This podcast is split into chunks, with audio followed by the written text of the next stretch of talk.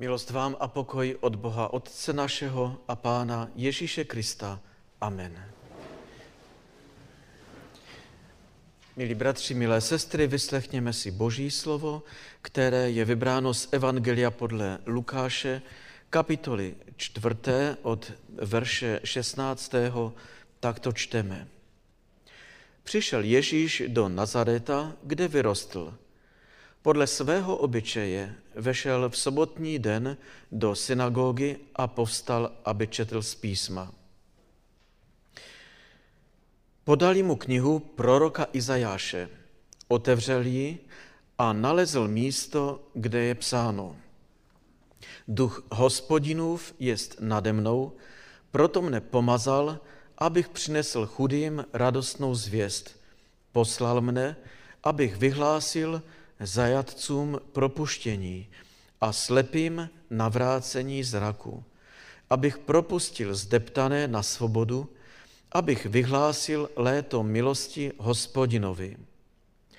Pak zavřel knihu, dal ji sluhovi a posadil se.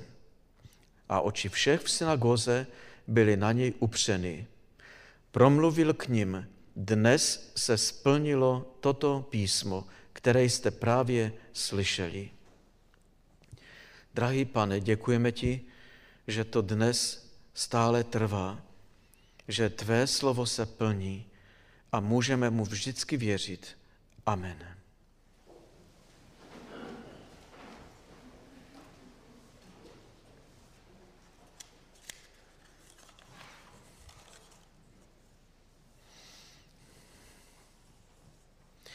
Milí bratři, milé sestry, kdybychom měli celé evangelium eh, podle Lukáše před sebou, tak bychom si všimli, že Lukáš to uspořádal takhle, že tam je nejdříve zaslíbení, eh, narození Jana Křtitele, na začátku Lukášova evangelia, pak je tam navštívení Panny Marie, narození Pána Ježíše Krista, potom 12 lety v chrámě a potom už je pokušení na poušti jako dospělý člověk.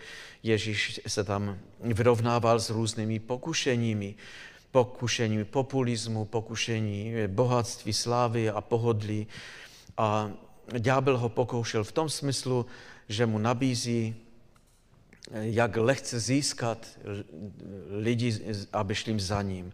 A Ježíš Kristus toto všechno odmítl a je psáno, že ho ďábel opustil do dané chvíle, protože to nebyl jediný moment, kdy ho ďábel pokoušel, byl, byl stále pokoušený ďáblem a vždycky zvítězil. A pak čteme, že Ježíš se vrátil v moci ducha, ducha svatého, do Galileje a pověst o něm se rozšířila po celém okolí. A pak přišla sobota a podle svého zvyku protože chodil pravidelně, dodržoval ty židovské tradice, tak podle svého zvyku přišel do synagogy a tam na něho přišla řada na, čtení, četla se Tóra a bylo to tak, byla tam určitá liturgie a pak už to bylo takové volnější, dali mu svitek proroka Izajáše zrovna, který se četl, Ježíš to znal velmi dobře, tak nalezl místo, které potřeboval a přečetl tam to místo, které jsme četli, duch hospodinu věz nade mnou, proto mne pomazal a tak dále a tak dále. A najednou bylo ticho, posadil se, protože kázání bylo tak, že ten daný člověk eh, si sednul a při četbě písma se zase stálo. A tak se posadil a pak řekl velmi provokační věc, že dnes se toto všecko naplnilo a lidé, posluchači říkali, ano, ano, protože si to velmi, velmi přáli a chtěli tomu věřit a byli to lidé zbožní. Ale pak najednou se to zvrtlo a když si uvědomili, že vlastně Ježíš Kristus, ten tesařův syn, to, to odkazuje na sebe, na svoji, na svoji osobu, tak to je pohoršilo.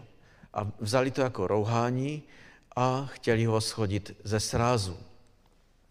Ale tam se stal zázrak, Ježíš Kristus ještě nepřišel čas jeho e, umučení, tak prošel tím davem pryč a nic, nic se mu nestalo. Galilea. Galilea to, to je místo, které, ten název v Biblii se, se používá až 61krát, hlavně v evangelích a trošku i ve skutcích apoštolských. A Galila měla spíše mizernou pověst v rámci územního celku Izrael. A mně se líbí, jak Alexander Fleck ve své knižce Parabible vtipně odkazuje, že na ty československé, české poměry, že čím je Galilea pro Izrael, čím byla Galilea pro Izrael, tak tím je eh, Slesko pro toho Alexandra Fleka, protože mm, eh, jednak trošku humorně to tam zmínil, ale také i s úctou, protože na Slesku viděl osobně Alexander Flek ty, ty stopy Ježíšovy činnosti. A tak si to uvážil, tak to tak, jak si se mu spojilo. A mně se, mně se to osobně velmi líbilo, protože máme být za co vděční na Slesku. Ale také Galila, to byl takový okruh pohanských, multijazykových a kulturních eh, lidí.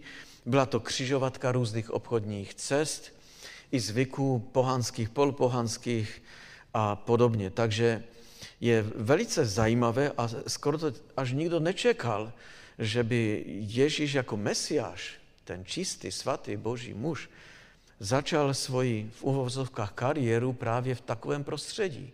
Proč to nezačal v Jeruzalémě? Tam by to bylo na snadě. Přišel by k těm znalcům písma, ti by hned všechno pochopili, měl tam všechny prostředky k dispozici, ale ta rebeliánská Galilea, kde byly vždycky nějaká povstání, a, tak, tak to tam jaksi nikdo nečekal. A je, je to krásné, že, a je to i taková nabídka pro nás, že Ježíš Kristus, to, co v, v mnohých očích je takové malé, zanedbatelné, i ten Betlém byl maličký, tím Betlém Efratský, i když si nejmenší mezi svými bratry, protože to bylo tam to souviselo i s pokolením Benjabín, které bylo kdysi dávno vyvražděné, takže to byl nejmenší rod, tak i když si nejmenší, ale, ale tak eh, to nejmenší pán Bůh si může pozvednout, když se to spojí s Ježíšem Kristem. Každý z nás může spojit svůj život s Ježíšem Kristem a i hned je to v božích očích něco velkého. A celé nebe se raduje z toho. Tak je to nabídka i v dnešní době pro nás, kteří si myslíme, že jsme neschopní, malí a nešťastní možná někdy. Tak Ježíš Kristus začíná to svoje působení právě v Galileji, v Nazaretu, kde vyrostl. A podle mnohých je to, to nejtěžší. Začínat ve své rodině, mezi svými sousedy, protože ti lidé nás znají velmi dobře. Ti lidé nás znají skrz naskrz v dobách, kdy se nám daří, když eh, vypadáme jako skvěle, ale i v dobách, kdy jsme unavení, kdy něco v hněvu někomu řekneme a pak toho litujeme, ale už to bylo vyřčené a podobně. Tak nikdo není prorokem mezi svými ve své vlasti. A to i pán Ježíš zakusil a toto potom Nazareckým připomněl. Lukáš eh, ten začátek Ježíšové činnosti takto vlastně tu koncipuje. Je to něco jako program Mesiáše, který Ježíš řekl. Je to úkol Mesiáše. Duch, hospodin je, duch hospodinu věst nade mnou, proto mne pomazal, to znamená uschopnil, vybral, povolal, abych přinesl chudým radostnou zvěst. Poslal mne, abych vyhlásil zajatcům propuštění a slepým navrácení zraku, abych propustil zdeptané na svobodu, abych vyhlásil léto milosti hospo, hospodinovi. Je to krátký program, ale velmi bohatý a vystižný. Mně se líbí na webových stránkách naší církve heslo, které tam máme, obdaření vírou povolání ke službě. Měli bychom si to zapamatovat. Je to takové nosné heslo, velmi vystižné. Je to velká milost, že jsme obdařeni vírou a můžeme se tím chlubit, ale správným způsobem tím, že sloužíme.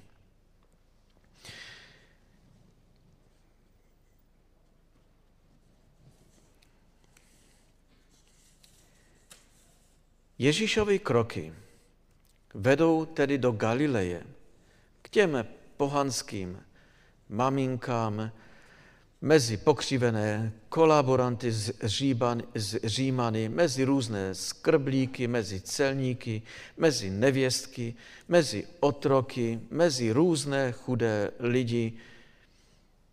Ale nepřichází čista jasná, jde podle toho řádu do synagogy v sobotu k těm, kteří by měli znát to proroctví, kteří by to měli slyšet první, protože byl povolán především k dětem izraelským. A tak to všecko dodržuje. Ale když ho odmítají, tak potom šel někde jinde. Podobně apoštol Pavel a mnozí další. A tak se stala milost i nám pohanům. Pán Ježíš nepřichází ze své vůle, ale zjevuje vůli Boha. Zjevuje milost, záchranu a je to radostná zvěst. Chudí, o kterých je tu řeč, nebyli jen lidé bez majetku, i když také je tu i ten sociální pr- program, ale je to i v tom přeneseném slova smyslu blaze chudým v duchu, nebo jejich je Boží království. E, jsou to lidé, kteří jsou odkázáni jen na Boží milost. V žalmech slovo chudý se stalo synonymem pro, pro zbožný kolikrát. Chudí neměli možnost společenské a kulturní, nějaké vy, vy, vyžití, ani kolikrát náboženského. Snažili se žít zbožně, ale nedařilo se jim to všechno nějak dodržovat.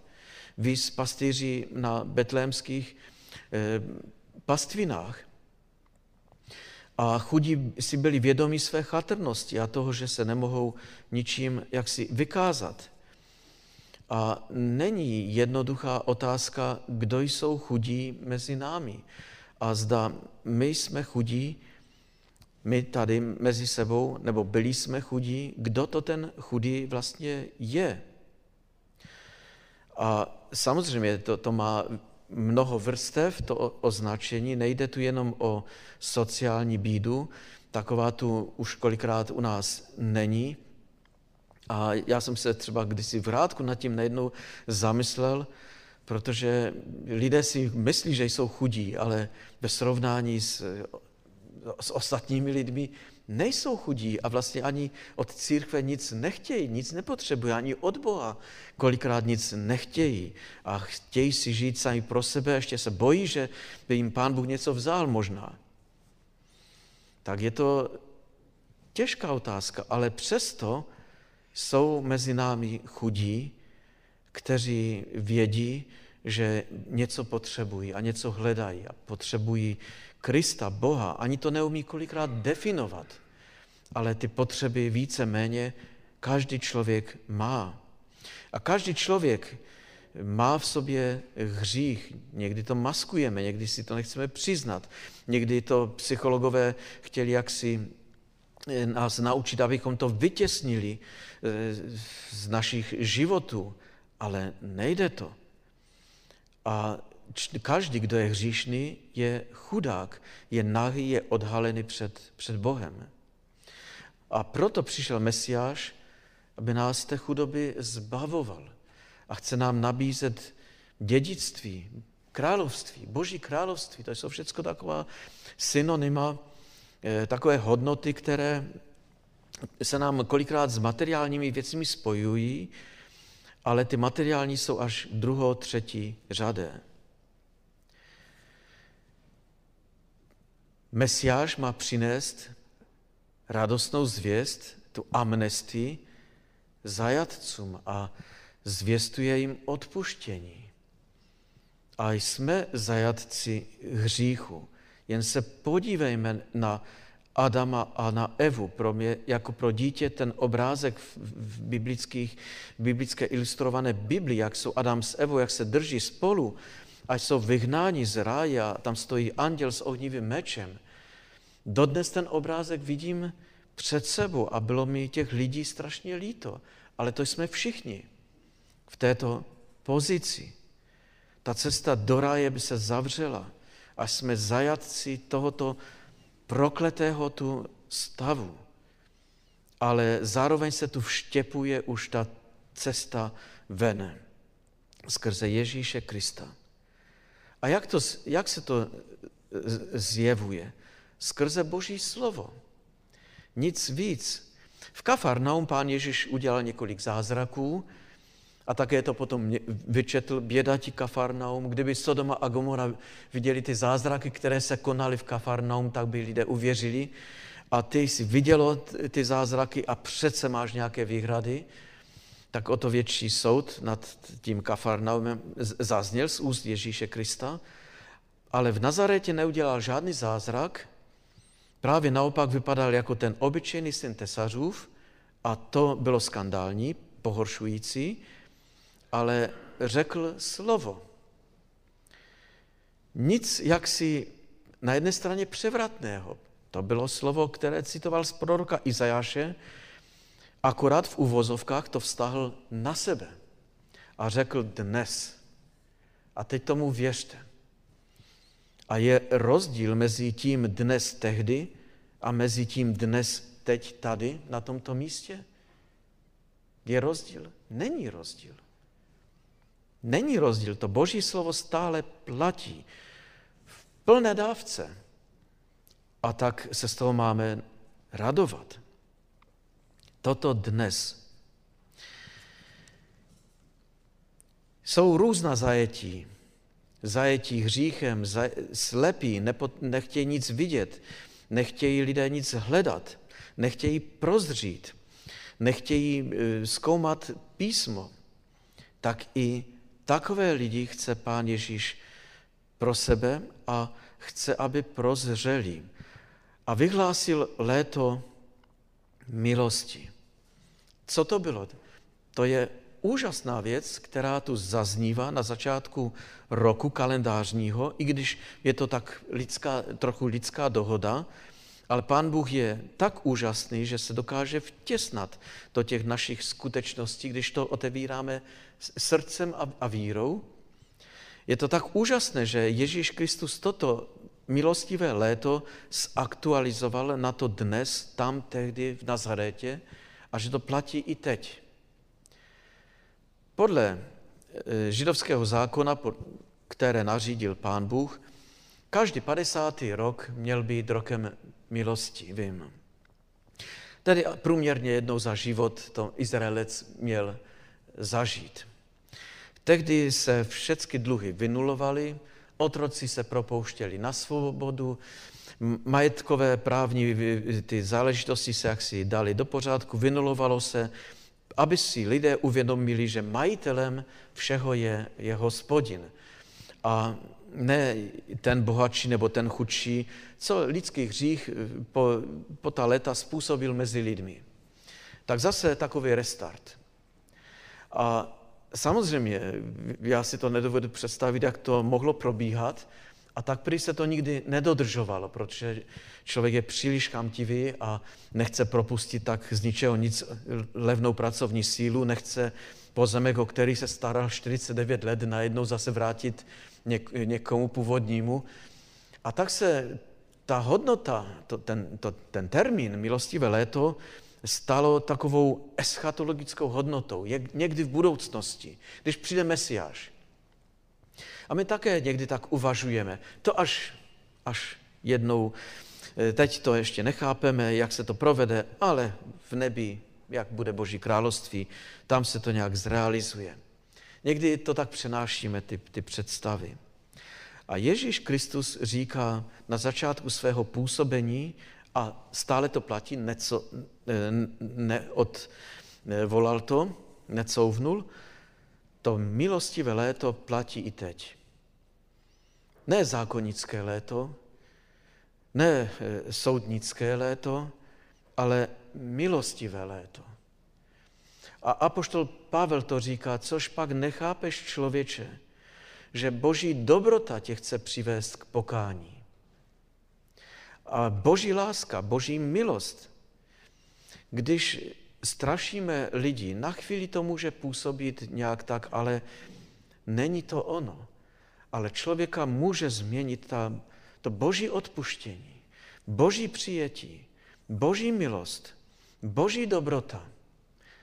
Tak člověk v slzách potom řekne, pane, co, já ti nebudu nic zastírat, jaký jsem, víš o mě všecko, ale dáváš mi šanci, chtěl bych pro tebe něco ještě vykonat. Použij si mě jako své nářadí. Z vděčnosti, co pro mě děláš. To je ta správná motivace. A na začátku nového roku si tu motivaci můžeme připomínat. Drodzy bracia i siostry, dzisiaj słyszymy te słowa o Bożej łasce. I teraz możemy sobie znowu uświadomić, że rozpoczynamy ten rok Bożej łaski. Boża łaska dla nas, dla naszych bliźnich. Chrystus nie przyszedł, żeby sądzić, ale żeby, żeby nam wszystkim służyć. Obyśmy właściwie zrozumieli ten czas, który mamy między sobą nawzajem. Obyśmy łaska, która nam się dzieje, nie była przyjmowana tak tylko zbytecznie, tanio, ale wręcz żebyśmy sobie uświadomili, że ta łaska jest bardzo drogo zapłacona.